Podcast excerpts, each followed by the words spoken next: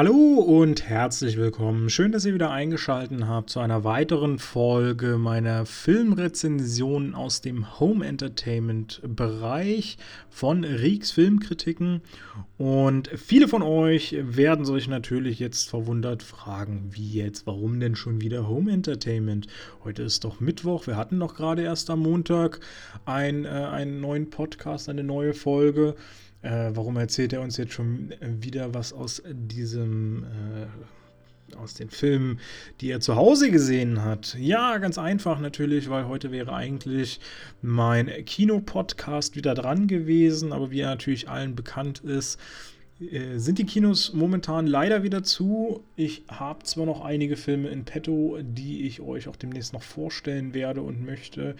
Allerdings ähm, ist natürlich jetzt abzusehen, dass frühestens im Dezember die Filme zu sehen sein werden. Eventuell kommt der eine oder andere auch noch vorher in irgendwelche Streaming-Portale. Dann erfahrt ihr natürlich auch rechtzeitig von mir, äh, um welche es sich dabei handelt und worum es darum geht, wie er mir gefallen hat und so weiter.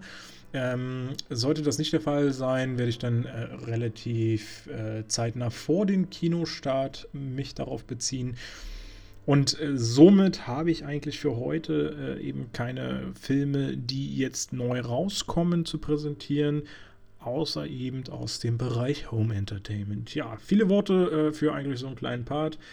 Ähm, das hat euch jetzt vielleicht zumindest mal äh, klar gemacht, warum wir heute mal so ein bisschen das Thema wechseln. Und äh, ich habe heute zwei DVDs und Blu-rays für euch, die ich, ähm, über die ich ein bisschen erzählen möchte. Dabei handelt es sich gerade bei dem einen so ein bisschen eher um eine sehr spezielle Sache, wird damit wahrscheinlich auch nicht äh, so viele Leute ansprechen, denn das ist eine DVD von äh, ganz vielen Kiez- und Kurzfilmen vor allem ähm, unter dem Titel Der Prenzlauer Berginale. Wie schon dieser Titel äh, suggeriert, handelt es sich bei, hierbei um ein Filmfest, äh, welches exklusiv im Prenzlauer Berg gefeiert wird. Normalerweise hätte es auch dieses Jahr wieder stattgefunden. Äh, wegen den Corona-Bedingungen musste es natürlich leider äh, flach fallen. Wurde jetzt, glaube ich, eigentlich ursprünglich auf November verschoben, was natürlich auch alles wieder nun mal nicht funktioniert. Und jetzt liegt das wohl aktuell auf dem nächsten März, wo es gezeigt werden soll. Ich drücke ganz fest die Daumen und ich hoffe, dass es funktioniert, dass es dort dann zu sehen sein wird. Äh, genau, darüber spreche ich auf jeden Fall, allerdings erst später, denn anfangen möchte ich eigentlich mit dem Film Der Killer in mir. Ist eine US-amerikanische Produktion und äh, eigentlich ist der Film eher zufällig zu mir gelangt, ähm, denn äh, ich äh, hat mich gar nicht so doll interessiert, muss ich ehrlich sagen. Äh, aber Ascot Elite Entertainment hat ihn mir dennoch dankenswerterweise schon zur Verfügung gestellt. Ihr könnt ihn ab dem 20. November äh, im Einzelhandel überall erhalten und er wird aber auch schon ab 12. November äh, zu streamen sein, soweit mir das bekannt ist. Äh, natürlich gegen eine Leihgebühr, ganz klassisch wie immer. Ja, der Killer in mir. Originaltitel ist Daniel Isn't Real, wobei man sagen muss, das ist noch nicht mal so ganz der Originaltitel, denn es basiert eigentlich auf einem Buch und äh, dieser Film heißt In This Way I Was Saved von Brian DeLeuf. Und äh, Brian DeLeuf ist ebenfalls Drehbuchautor, beziehungsweise hat für diesen Film das Drehbuch mitgeschrieben. Nicht alleine, sondern auch noch mit jemand anders. Und äh, genau, Regisseur dafür Adam Egypt Mortimer, haben wir jetzt noch nicht in so großen Filmen gesehen, war in äh, Some Kind of Hate und Arch Enemy ich hoffe, ich habe den richtig ausgesprochen, hat er ebenfalls die, äh, ebenfalls die Regie geführt. Und ähm, auch in den äh, Darstellern haben wir jetzt nicht so die populären, wobei es da eigentlich wieder ganz interessant ist, weil wir hier eine neue Generation mal von Schauspielern zu sehen bekommen. Und zwar haben wir den Sohn von Arnold Schwarzenegger, Patrick Schwarzenegger. Ich glaube, er hat auch noch einen zweiten und dritten Vornamen aber den, äh, die weiß ich jetzt tatsächlich gerade nicht. Ähm, und er spielt zusammen in der Hauptrolle mit dem Sohn von Susan Sarandon und Tim Robbins namens Miles Robbins. Ähm, den äh, Patrick Schwarzenegger haben wir bereits in Scream Queens und Kindsköpfe 2 sehen dürfen. Und Miles Roberts, äh, Miles Robbins, so, war unter anderem jetzt im äh, letzten Halloween sowie auch äh, Tage wie dieser äh, zu sehen. Ja, die beiden haben nun einen interessanten, ja, einen, einen visuell erstmal interessanten Film äh, gemacht oder in diesem mitgespielt. Äh, man muss nämlich dazu sagen, das Poster wirkt schon sehr martialisch und ähm, erzeugt schon eine gewisse Spannung, worum es da geht, weil ich äh, schon auch sagen muss, dass mir äh, das Antlitz der beiden Darsteller, die da doch äh, so ein bisschen äh, seltsam abgebildet sind, doch schon so ein bisschen Bauchschmerzen bereitet hat. Und ich war auch sehr skeptisch. Äh, mich, mich hatte der Film ja nicht ganz so interessiert eigentlich. Und äh, ja, war ein bisschen skeptisch, auf was ich mich da einlasse. Äh, ich weiß gar nicht, ob ich es jetzt schon gesagt hatte. Der Film ist ab 16 freigegeben, hat äh, auch ein paar düsterere und äh, blutigere Szenen. Deswegen ist eine 16 durchaus auch gerechtfertigt geht eine Stunde und 40 Minuten und ist so im Bereich des Thrillers und Horrors angesiedelt, wobei ich Horror tatsächlich gar nicht mal so äh, unterschreiben würde. Ich finde äh, tatsächlich, dass es eher so ein, so ein Thriller, vielleicht ein bisschen krimiartig ist, obwohl wir natürlich kein klassische, klassisches äh, Gendarm und, und äh, Bösewicht-Szenario haben, äh, sondern ja, was haben wir eigentlich? Genau, dann sind wir doch gleich beim Thema. Worum geht es denn eigentlich in diesem Film? Äh, es geht eigentlich um den jungen Luke. Wir sehen ihn in, ähm, in zwei Zeitebenen, einmal als achtjährigen Jungen einmal als äh, Student. Und äh, als Achtjähriger krieg, werd, wird er uns vorgestellt als äh, eher ruhiger und, und ähm, nicht so mitteilungsbedürftiger Junge, der sich einen, einen neuen Freund gesucht hat, beziehungsweise vielleicht fange ich erstmal damit an, dass er eigentlich unter großen Problemen leidet, denn seine Eltern äh, stecken in einer großen Ehekrise und streiten sich ziemlich extrem und äh, gleichzeitig hat er ein, ein verstörendes Erlebnis, äh, als er blutüberströmt eine Leiche äh, in einer Tür liegen sieht, wo sich schon eine Menschenmasse drumherum äh, aufgebaut hat und ich glaube auch die Polizei schon ermittelt. Aber das ist natürlich erstmal ein verstörendes Ereignis. Und in diesem Moment, genau in dieser Szene tatsächlich, lernt er einen Jungen kennen, der sich, wie, wie sich dann rausstellt, auch ziemlich schnell rausstellt, deswegen ist es jetzt kein großer Spoiler, als sein böses Ich oder eine böse Projektion seiner Gedanken äh, äh, herausstellt und ähm, womit er echt so ein bisschen zu kämpfen hat. Und äh, gerade am Anfang äh, es zum Beispiel zu diesem äh, Moment kommt, als äh, seine Mutter, ähm, die, die sowieso schon sehr leidend ist und äh, Probleme hat, so ein bisschen psychisch angeknackst ist, insbesondere auch durch diese Familienstreitereien. Ähm, und äh, da überzeugt ihn, also den, Dan, den, äh, den, den Luke, äh, wird überzeugt von Daniel. Daniel ist die, diese böse Gestalt. Ähm, in ein Getränk, was sich die Mutter macht, äh, eine ganze Packung Medizin hineinzuschütten, was natürlich im gewissen Sinne ein Mordanschlag auch gleicht. Und das Ganze eskaliert natürlich, ist ja zu erwarten. Äh, und dann wird ein interessantes Sinnbild erzeugt, denn diese böse Figur, dieser Daniel, wird von der Familie und vor allem natürlich von Luke in ein, ja, in ein Puppenhaus, will ich es mal nennen, geschlossen. Das ist ein sehr überdimensionales Puppenhaus, muss man dazu sagen. Also ist, glaube ich, größer als der Junge selbst.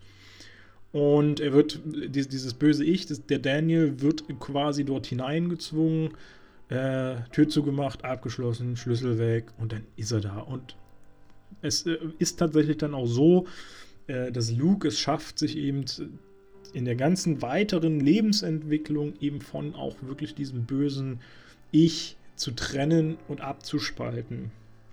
Wie es natürlich kommen muss, das ist ja äh, ganz, ganz klar und ganz zu erwarten, äh, bleibt das nicht so und im Studentendasein entsteht irgendwann der Moment, als er dieses böse Ich freilässt, weil er selber ja auch mit psychischen äh, Problemen ein wenig zu tun hat. Und ähm, der Psychiater empfiehlt ihm im Prinzip eine Vergangenheitsbewältigung, wo das eben ein Teil äh, des äh, ganzen Themas ist. Und äh, selbstverständlich eskaliert das dann. Und eigentlich kann man sich daraus schon ganz gut vorstellen, in welche Richtung es geht.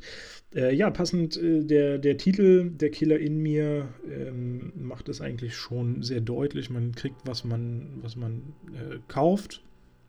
Ähm, sprich, wir bekommen eine, äh, eine sehr ruhige Story, die sich lange hinzieht auf der wir lange warten, dass etwas passiert. Es wird extrem viel geschwafelt, was leider ziemlich nervig ist. Äh, man weiß aber von Anfang an eigentlich, worauf es hinausläuft. Und da finde ich es in dem Moment dann ein bisschen schade, dass man äh, nicht dieses Wissen eigentlich nutzt und sagt, okay, das kommt so oder so in, in diese Richtung, allen ist es bekannt dann schlachten wir doch diese Szenen mal so ein bisschen äh, präziser aus und legen da viel, viel mehr Wert drauf, legen da viel mehr äh, Detailgenauigkeit rein und so. Das, das fehlt hier in dem Film so ein bisschen. Man kommt erst sehr spät dann eigentlich äh, in Richtung des Ziels und ähm, lässt den Zuschauer dann wissen, wohin es nun genau gehen soll. Äh, es ist, wie gesagt, nichts groß Überraschendes dabei.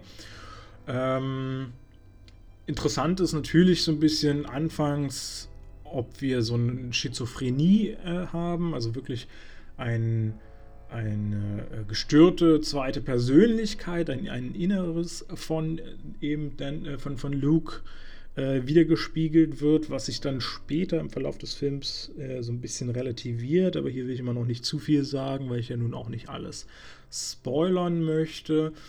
Und ähm, genau, dieser, diese, das ist so eigentlich das, das Beste in dem Film, wo ich sage, okay, hier wurde gut nachgedacht, hier gab es äh, die Idee, dann äh, doch so ein bisschen offener zu gestalten, die ganze Handlung, man, wo man noch nicht so ganz äh, gleich erahnen kann, äh, wie, wie ist das nun genau aufgebaut. Aber letztendlich ist das halt wirklich nur so ein Mini-Part, der jetzt auch nicht so viel von dem Film ausmacht, dass man sagen kann, okay, wow, das hat mich jetzt total begeistert und, und mitgenommen. Ja, Gab auf jeden Fall so ein paar Sachen, die mich dann auch noch gestört haben. Insbesondere dieses Puppenhaus, was ich schon angesprochen habe, welches ja als äh, Gefängnis für die böse Seele quasi gilt. Dieses Puppenhaus steht komischerweise 15 Jahre etwa gefühlt, vielleicht ein paar mehr, ein paar weniger, äh, in der Wohnung der Mutter. Und äh, total unangerührt, äh, immer eine Decke drüber. Wie gesagt, es ist ja auch nicht klein, dass man es irgendwo mal schnell in den Schrank stellt. Nee, das steht schon sehr präsent im, äh, am, am Rande eines Raums. Ah, und das finde ich schon ein bisschen komisch. Also ganz ehrlich, 15 Jahren, ich hätte das schon längst mal entsorgt, den Quark. Äh, für mich ein bisschen albern, insbesondere wenn es abgedeckt ist. Wenn, wenn das jetzt wenigstens offen wäre und man könnte damit irgendwie was machen oder das begutachten oder das sähe total besonders gut aus. Aber ah, das war mir irgendwie so ein bisschen zu weit hergeholt, dass das da einfach nur so die ganze Zeit rumsteht. Ja. Ähm, interessant fand ich so ein bisschen noch, wie man dann äh, letztendlich die Story aufgebaut hat. Also, dass äh, die, die Persönlichkeit, die eigentlich sehr, sehr gut ist und eine liebe, freundliche Persönlichkeit ist, äh, die Luke in sich trägt, äh, durch eben die böse Seite, durch eine Art positive Beeinflussung äh, verändert wird. Sprich, die böse Seite zeigt der Guten, äh, wa was man eigentlich durch verschiedene kleine Kniffe, durch ein bisschen Wissen und sowas, äh, wie man im, im, Leben gut vorankommen kann, äh, wie man was erreicht, wie man Glück hat zum Teil oder das Glück auch selbst beeinflussen kann. Und das ist ja alles so ein bisschen ein, ein, positiver Eindruck, der da geschaffen wird, wo dann eben die gute Seite sagt, ja, okay, ich habe jetzt eigentlich keinem was getan, habe trotzdem irgendwie was total Gutes damit erreicht und mache ich doch damit weiter. Und dann werde ich, gehe ich auf eine ex etwas extremere Stufe und so weiter. Das wurde schon ganz gut äh, genutzt. Ähm, gleicht aber letztendlich nicht die ewige Schwafelei aus. Äh, diesen ewig langen, unnötigen vor allem Erklärteil. Wie gesagt, äh, alles relativ schnell auch erkennbar, wo es hingehen soll. Auch ein bisschen schade ist, dass beide Hauptdarsteller ähm, doch sehr empathielos wirken, was einfach daraus äh, folgt und, und äh, daraus äh, zu Schlussfolgern ist, dass man nahezu keine Mimiken sieht. Also es wirkt alles sehr, sehr stur und steif so ein bisschen. Ähm, ja, körperlich haben sie sich natürlich schon so ein bisschen mehr Mühe gegeben, äh, mit Gestiken und ähnlichen äh, den Sachverhalt zu verdeutlichen. Aber mimisch ist es mir doch ein bisschen zu kalt, das Ganze. Und ähm, im Prinzip um jetzt euch mal einen Vergleich in den Kopf zu setzen, wie das äh, Ganze so wirkt. Im Prinzip hat mich das sehr an äh, Spider-Man 3 erinnert, beziehungsweise auch so ein bisschen an, an den Venom-Film, der rauskam, weil wir einfach eine Art Symbiont haben, in diesem Fall eben äh, Mr. Robbins, der halt von äh, Mr. Schwarzenegger äh, Besitz ergreift in gewisser Form und durch ein ganz anderes Selbstbewusstsein, was in diesen Körper kommt und äh, damit schlussfolgert auch ein völlig neues Aussehen, ähm, eine komplett neue Charakterlichkeit quasi erzeugt. Und äh, ja, das, das war in Spider-Man 3, da ist ja eine Art Venom quasi, also dem alten Spider-Man muss ich sagen, gibt ja auch nicht so viele Spider-Man 3s. Ähm, da ist es, äh, kam das ja auch schon mal so ein bisschen raus, als dann äh, Spider-Man diesen äh, schwarzen Anzug angezogen hat und Tobey Maguire dann äh, plötzlich vollen Sinneswandel erlebte und irgendwie alles auf einmal cool war und funktionierte und so. Ja, und das haben wir hier auch so ein bisschen. Ähm, zum Schluss verlieren wir uns in diesem Film noch so ein bisschen in einem, in diesem mentalen Gefängnis, welches sich in diesem Puppenhaus äh, aufhält. Dort gelangen wir nochmal rein, werden dort hineingeführt. Ich muss sagen, ich finde es jetzt nicht ganz so gelungen, wie es dargestellt ist. Es wirkte mir doch schon so ein bisschen, ja, eintönig, langweilig. Also man hätte sich da noch ein bisschen mehr Ideen einfallen lassen können. Aber gut, es ist halt auch eine Direct-to-DVD-Produktion was will man da jetzt auch so viel Großes anderes erwarten? Also ich sag mal so, für eine, für eine Direct-to-DVD-Produktion vielleicht gar nicht mal so ein übler Film. Also könnte man durchaus was Schlechteres bekommen, kann man, kann man durchaus auch mal gucken, diesen Film. Ähm, wenn, wenn ihr da mal reingreift äh, ins DVD- oder Blu-ray-Regal, ähm, müsst ihr ihn nicht gleich wieder angsterfüllt fallen lassen. Ansonsten, also fürs Kino wäre ja nichts gewesen, meiner Meinung. Äh, ja, aber für zu Hause, warum nicht? Gerade jetzt in der Corona-Zeit einfach mal reinschauen. Ja, viel mehr gibt es eigentlich auch nicht zu diesem Film zu sagen. Äh, deswegen ähm, lasse ich euch jetzt das einfach mal so stehen. Ich persönlich würde dem so puh, eine 5 von, ja, eine 5 von 10, glaube ich, trifft es ganz gut. Gutes Mittelmaß, nichts Besonderes. Das äh, dürfte es ganz gut treffen. Ja, kommen wir nun zu meiner anderen DVD, die mir tatsächlich so ein bisschen am Herzen liegt, auch darüber zu sprechen. Es wird ein bisschen umfangreicher, weil wir nämlich auf diesem Film, ich glaube, elf Kurzfilme haben. Ich zähle nochmal durch. Zwei, vier, sechs, acht, zehn quasi. Naja, und ein Bonus. Also im Prinzip schon elf. Äh, elf Kurzfilme haben, wie gesagt, die äh, DVD ist von der Prenzlauer Berginale rausgegeben, hat im Prinzip nicht so einen richtigen Titel, ist halt sind so die Kiezfilme von 1965 bis 2004 aus dem Prenzlauer Berg. Wer ihn nicht kennt, äh, ist ein Stadtteil von Berlin, ein sehr, äh, ein sehr populärer Stadtteil im Osten von Berlin.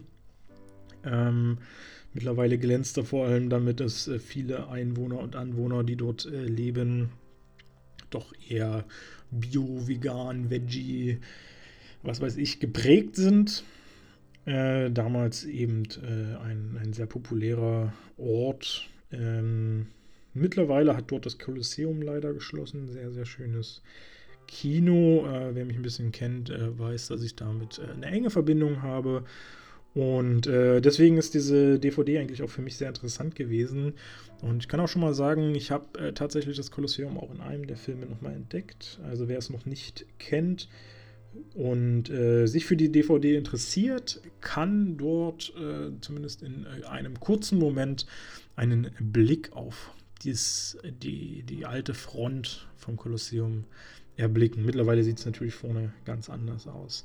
Ja, also der Film äh, zeigt ein wenig äh, Kurzfilme von Leuten, die im Prenzlauer Berg tätig waren und ähm, dort einige Szenerien aufgenommen haben, völlig unterschiedlicher Art und Weise. Also es gibt hier keinen stringenten Faden, der uns nur in eine Richtung führt oder sagt, wir beschäftigen uns jetzt heute hier in dieser DVD nur mit dem Thema. Nee, es ist so ein bisschen breit gefächert durch den ganzen Bezirk in ganz unterschiedlichen Längen und Arten und Weisen. Ähm, ich versuche mal so zu allen Kurzfilmen ein, ein kurzes Wort zu finden oder ein paar, paar Sätze zu finden, die die kurz beschreiben. Äh, versuche jetzt mal nicht ganz so intensiv darauf einzugehen. Der erste Film ist einmal in der Woche Schreien. Ähm, ich kann jetzt nicht mehr genau sagen, aus welchem Jahr der war, äh, spielt aber in der DDR und äh, zeigte Jugendliche oder fast noch Kinder, ich glaube, sie waren alle so um die 12 bis 14, wenn ich mich recht entsinne, die äh, eine Art Jugenddisco äh, aufgesucht haben und äh, dort mit Cola und äh, äh, Butterbroten, das fand ich ja sehr, sehr toll. Die hatten da wirklich richtig, die Brote sahen noch richtig gut aus, mit Butter beschmiert, bisschen Salz drauf, also war so ein Töpfchen, natürlich nicht Corona-like, äh, aber äh, haben dann alle reingegriffen, haben sich ein bisschen Salz drauf, rausgeholt, das Brot gemacht. Und äh, da ist bei mir gleich Appetit wieder aufgekommen, denn ich esse auch sehr gerne mal so ein Salzbrot. Ja, und ähm, der Film, wie gesagt, zeigt ganz kurz so ein bisschen in, in ein paar Szenen, äh, wie Jugendliche oder beziehungsweise Kinder in dem Alter äh, in der DDR ein bisschen feiern konnten.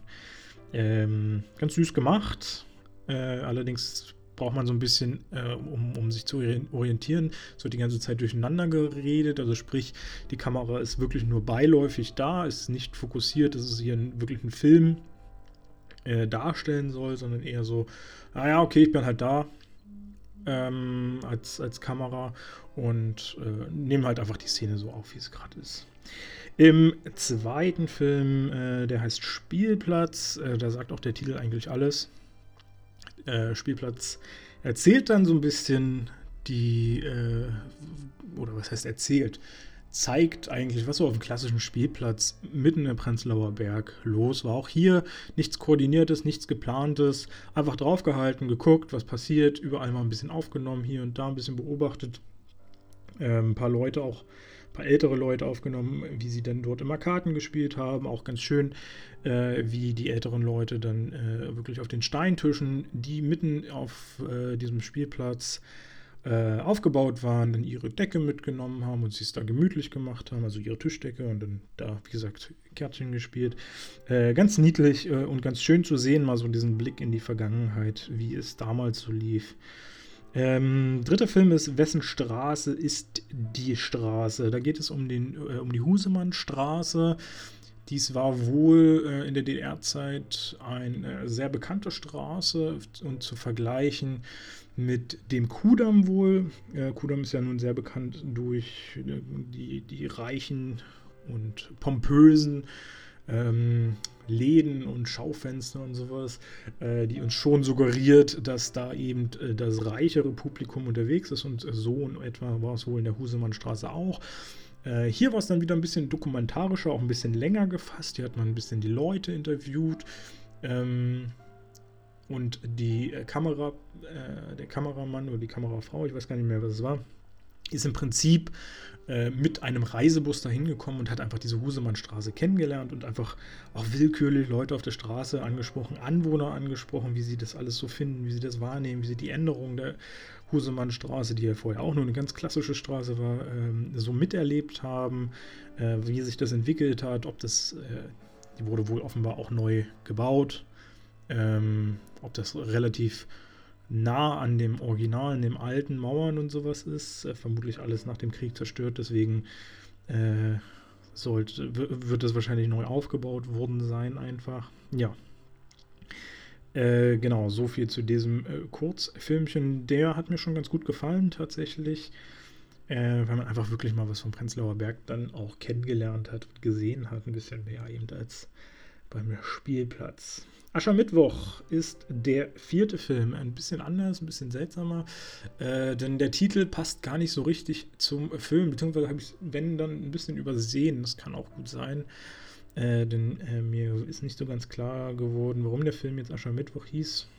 Aber ich gehe mal davon aus, ich habe es einfach nur übersehen, überflogen irgendwann.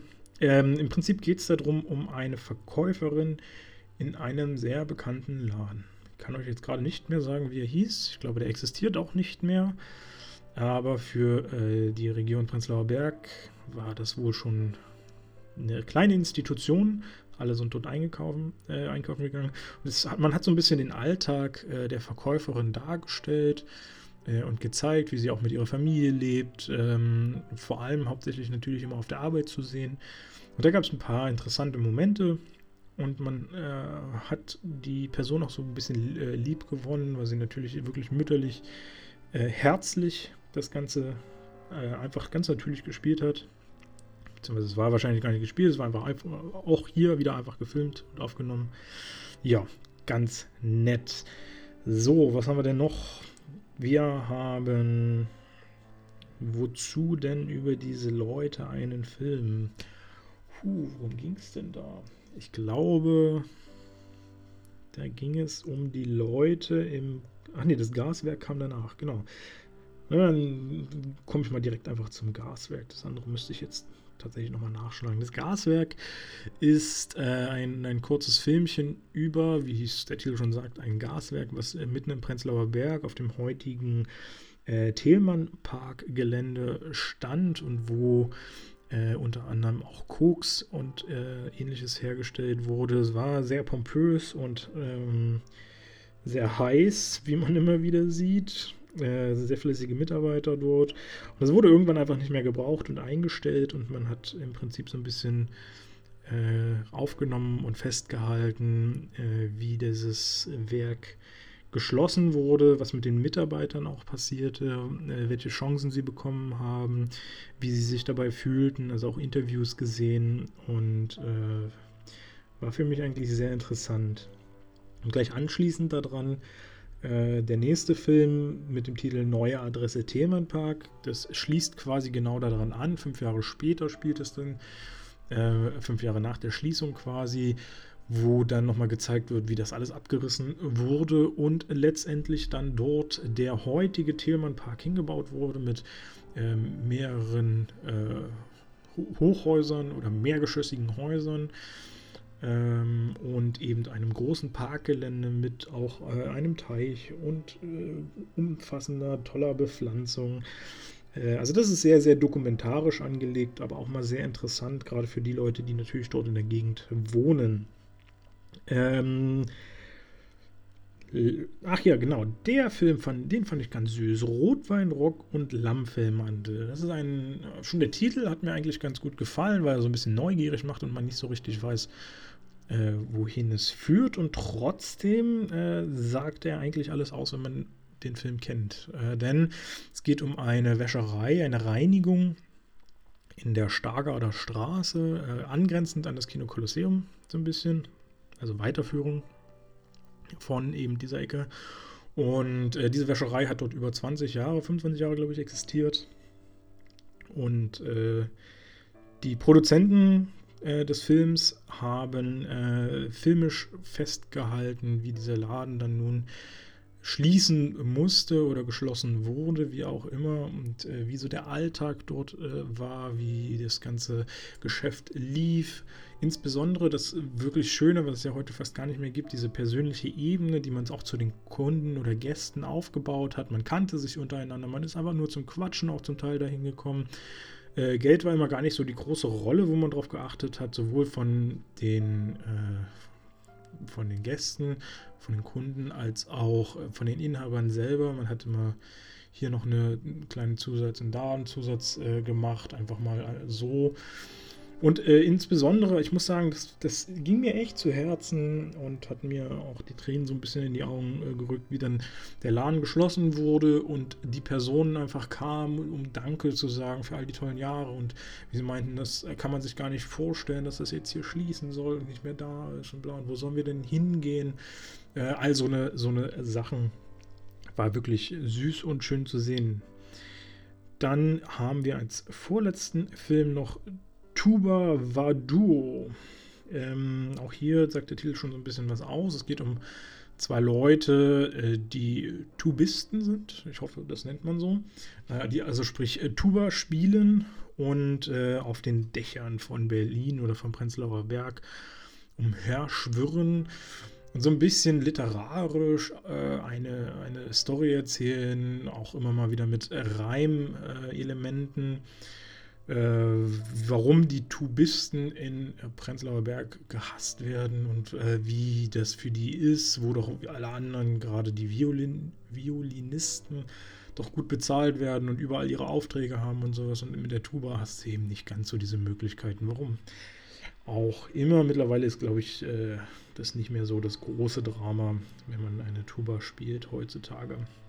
Äh, genau in diesem Film ist dann auch das äh, Kolosseum einmal zu sehen, äh, ganz kurz äh, in seinem alten Gewand. Deswegen, da war schon wieder eine gewisse Sympathie da. Sonst muss ich eher sagen, hat mir der Film nicht ganz so gut gefallen, weil eben die Sprache ein bisschen merkwürdig, ein bisschen seltsam war. Also sehr künstlerisch das Ganze auch angelegt. Und ähm, ja, also mich, mich hat er nicht ganz so mitgerissen, aber es, gut, es kann ja auch nicht jeder Film wirklich bravourös sein. Und so der letzte Film, beziehungsweise vorletzte, er spielt halt, er hat halt zusammen äh, zu tun mit dem Bonus nochmal ein bisschen, heißt äh, Die Kollwitz und ihre Kinder. Es geht um äh, die berühmte Käthe Kollwitz, äh, die ja ein Denkmal bekommen hat im, auf dem Kollwitzplatz. Ich hoffe, dass es auf dem Kollwitzplatz ist. Ich habe es nicht gecheckt, aber ich glaube es. Äh, und wäre natürlich naheliegend. Ähm, und äh, dieses Denkmal wird halt sehr gerne von Kindern genutzt als Klettergerüst. Auf dem Kollwitzplatz selber gibt es auch einen Kinderspielplatz. Und äh, der Produzent des Films oder die Produzentin des Films äh, hat festgehalten, wie eigentlich äh, die Kollwitz ein viel interessanteres Klettergerüst ist als das, was die Stadt dorthin gestellt hat. Und dann auch die Reaktion der ganzen Leute eingefangen, sowohl der Kinder, was immer sehr, sehr sympathisch war und äh, auch immer mal wieder das Schmunzeln in, ins Gesicht getrieben hat, als auch äh, der ganzen Anwohner und Besucher und Gäste. Ähm, ähm, die das zum Teil sehr, sehr unterschiedlich gesehen haben. Einige äh, haben dann wirklich aus der Perspektive äh, gesprochen, dass man doch so ein Denkmal nicht verstanden kann und missbrauchen kann. Äh, man sollte das eher würdigen. Und viele andere, insbesondere die Eltern von Kindern, haben dann gesagt, ach, das ist doch total toll, dass die da spielen. Und Gitte Kollwitz stand ja nun auch immer für Kinder. Ähm, und ähm, so wurde eigentlich so, so, aus zwei Seiten relativ gleichmäßig beleuchtet, äh, wie dieses Denkmal in der ganzen Region dort wahrgenommen wird und wie die Leute ähm, das Ganze empfinden, dass die Kinder dort so rumturnen. So, und der Bonus auf der DVD ist noch Kollwitz Skizzen. Äh, so ist der Titel zumindest. Das ist eine Aufnahme, ich glaube, von 2018, wenn ich mich nicht täusche. Bin ich mir jetzt allerdings nicht so ganz sicher. Ich glaube 2018. Ähm, und das ist im Prinzip, ich glaube auch von der gleichen Regisseurin nochmal ähm, ein, ein kurzer Film, der das aus der ganzen heutigen Perspektive nochmal zeigt, der uns äh, die Kollwitz-Figur, die noch immer noch existiert, äh, aufgreift, äh, zeigt, dass immer noch die Kinder daran spielen und äh, die Figur zum Klettern lieben äh, gelegentlich dann doch immer noch auch den, den benachbarten Spielplatz meiden, wie sich auch so die Reaktionen geändert haben von den Leuten, die drumherum sind und auch wie sich das Prenzlauer Berge ähm, Stadtbild bzw. Menschenbild geändert hat. Denn plötzlich sind auch in dieser Dokumentation oder in diesen Aufnahmen ganz viele äh, fremdsprachige Menschen mit drin, insbesondere Englisch wird gerne mal gesprochen. Äh, aber auch eben aus vielen anderen Regionen und das zeigt ja natürlich, wie international Berlin und äh, insbesondere natürlich auch der Prenzlauer Berg geworden ist. Aus diesem Aspekt heraus, jetzt habe ich natürlich sehr, sehr viel über diese kleinen Filme geredet. Ähm, aus diesem Aspekt heraus kann ich allerdings diesen, diese DVD eigentlich durchaus mal empfehlen. Also ihr braucht natürlich keine große Qualität erwarten. Das sind wie gesagt Filme zum Teil aus den 60er Jahren, die jetzt digital aufbereitet wurden. Wir haben hier keine 4K sonstige äh, Aufnahmen oder sowas. Das sind alles oder, oder zumeist Studentenfilme, Hobbyfilme auch, äh, die schon damals nicht in der besten Qualität waren, dann durch die Lagerung Ton und Bild weiter gelitten haben und nun einfach aufbereitet wurden, um das nochmal zusammenzufassen. Äh, ganz intensiv war die DEFA da beteiligt, beziehungsweise einiges sind auch DEFA-Produktionen oder DEFA-Filme, die da gezeigt sind. Und kann ich durchaus mal empfehlen, reinzuschauen. Äh, und wen es noch interessiert, ich glaube, ich hatte es vorhin auch schon mal erwähnt, äh, Prenzlauer Berginale findet die nächste dann im März hoffentlich statt. Ich drücke zumindest ganz fest die Daumen, dass alles klappt. Und äh, da könnt ihr ja auch gerne mal äh, gucken. Es, äh, wir müssen wir mal gucken, vielleicht äh, schaffen wir es sogar noch ein Filmchen vom Kolosseum dort mit unterzubringen. Das ist alles aber noch nicht bekannt. Äh, mal schauen. Ja, wie weit sind wir denn? Oh, wir sind schon ganz schön weit in der Zeit. Na, dann äh, werde ich, glaube ich, hier auch mal einen Break machen. Denn habe zwei, zwei DVDs, Blu-rays recht ausführlich, äh, glaube ich, heute darüber berichtet. Äh, über die nächsten Sachen äh, werde ich dann mir einfach äh, am Montag wieder was suchen, beziehungsweise ich habe auch schon wieder ein paar Blu-rays liegen, die jetzt die Tage gesichtet werden. Auch Netflix und Amazon haben wieder ein paar Sachen für mich bereit äh, gehalten, wo ich auf jeden Fall mal reinschauen werde und gespannt bin und euch natürlich dann auch davon berichten werde. Ja, so viel eigentlich von mir für heute. Äh, ich wünsche euch auf jeden Fall schon mal noch einen Abend, äh, einen wunderschönen Abend. Ich äh, freue mich auf eure Kommentare, auf eure Likes. Ähm, ich freue mich auch, wenn ihr mir folgt, je nachdem natürlich, wo ihr das mich gerade hört. Mittlerweile übrigens auch nicht mehr nur auf Spotify, sondern auch auf Apple Music und äh, irgendwie diese ganzen Google Music und was es da alles gibt. Äh, also ich bin mittlerweile mit meinem Podcast fast überall zu hören. Ähm, und natürlich immer auf meiner Website. Schaut da auch gerne rein, rieksfilmkritiken.de. Ja, genau, so viel von mir für heute und wir hören uns demnächst wieder. Bis demnächst in diesem Kino.